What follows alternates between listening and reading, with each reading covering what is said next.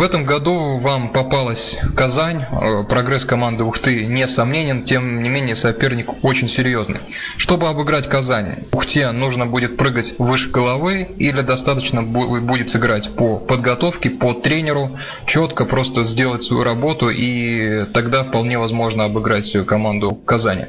Вы знаете, мы участвовали неделю назад на турнире памяти Сергея Белова. Uh-huh. Мы считаем, что мы выступили прилично, несмотря на то, что соперники были очень сильны. То есть мы, про, мы проиграли Мгавку, проиграли, но всего три очка.